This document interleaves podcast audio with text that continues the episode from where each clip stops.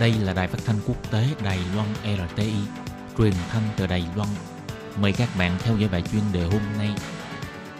Lê Phương xin chào các bạn, các bạn thân mến.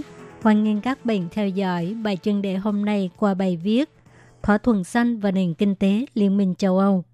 Dịch COVID-19 vẫn tiếp tục lây lan, các nước lần lượt đẩy mạnh dự án giải cứu lớn nhất trong lịch sử. Cuối tháng 5, Ủy ban châu Âu đã thông qua kế hoạch hồi sinh thế hệ tiếp theo của Liên minh châu Âu với tổng số tiền lên tới 750 tỷ euro, chủ yếu là kết hợp với điều khoản xanh, dự kiến sẽ tạo ra một triệu cơ hội việc làm. Kế hoạch hồi sinh thế hệ tiếp theo của Liên minh châu Âu không chỉ tập trung vào phục hồi kinh tế ngắn hạn mà còn đẩy nhanh quá trình chuyển đổi xanh, đáng để Đài Loan tham khảo. Cuối tháng 12 năm ngoái, Liên minh châu Âu đề xuất thỏa thuận xanh, trong đó quy định rõ thuế carbon như một nguồn tài trợ. Liên minh châu Âu có kế hoạch áp đặt thuế carbon đối với các sản phẩm nước ngoài vào Liên minh châu Âu, chủ yếu đối với các sản phẩm có ô nhiễm cao, tiêu thụ nhiều năng lượng và phát thải carbon cao.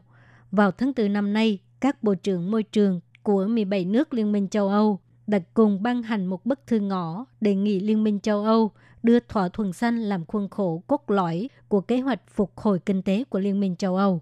Để đối phó những tác động của đại dịch COVID-19, cuối tháng 5 năm nay, Liên minh châu Âu đã thông qua kế hoạch hồi sinh thế hệ tiếp theo của Liên minh châu Âu, bao gồm 91 tỷ euro để cải thiện hiệu quả năng lượng tòa nhà và thiết bị sưởi xanh và 25 tỷ euro cho năng lượng tái tạo và phương tiện sạch với 20 tỷ euro và thêm 2 triệu trạm sạc trong vòng 5 năm. Ngoài ra, một quỹ chuyển đổi công bằng với quy mô 40 tỷ euro đã được thành lập để hỗ trợ người lao động trong các ngành gây ô nhiễm cao chuyển đổi công việc. Bà Ursula von der Leyen, Chủ tịch Ủy ban châu Âu, chỉ ra rằng kế hoạch hồi sinh thế hệ tiếp theo của Liên minh châu Âu kết hợp phục hồi kinh tế ngắn hạn với phát triển bền vững dài hạn, biến những thách thức do đại dịch mang lại thành cơ hội cho sự phát triển lâu dài của Liên minh châu Âu. Các dự án hàng đầu chính bao gồm tăng cường phát triển công nghệ sạch, năng lượng tái tạo, nâng cao hiệu quả năng lượng, số hóa các dịch vụ công, hệ thống giáo dục hỗ trợ kỹ năng số và học tập suốt đời vân vân. Kế hoạch phục hồi thế hệ tiếp theo của Liên minh châu Âu có tổng giá trị 750 tỷ euro. Nó sẽ được tài trợ bằng nợ và các loại thuế mới, bao gồm cả việc áp dụng thuế carbon trong tương lai. Đến lúc đó, các nhà sản xuất công nghệ cao của Đài Loan sẽ phải đối mặt với các rào cản khí hậu thương mại khi xuất khẩu sang Liên minh châu Âu. Chu Quế Điền, Giám đốc Trung tâm Nghiên cứu Chính sách và Xã hội Rủi ro Đại học Quốc gia Đài Loan cho biết, phát triển bền vững toàn cầu nhấn mạnh nền kinh tế xanh và carbon thấp và Đài Loan phải thay đổi theo dõi và nâng cấp. Kế hoạch hồi sinh của Liên minh châu Âu được kết hợp với chuyển đổi xanh. Đối thủ cạnh tranh của Đài Loan là Hàn Quốc cũng đã đề xuất thỏa thuận xanh là quốc gia đầu tiên ở châu Á tuyên bố trung lập với carbon vào năm 2050. Liên minh JCLP, tổ chức doanh nghiệp Nhật Bản dẫn đầu trong việc giảm carbon và ngành công nghiệp của Anh sẽ luôn nhìn thấy các cơ hội kinh doanh carbon thấp và khuyến khích các công ty giảm carbon. Còn Đài Loan vẫn khăng khăng đi trên con đường cũ hay sao?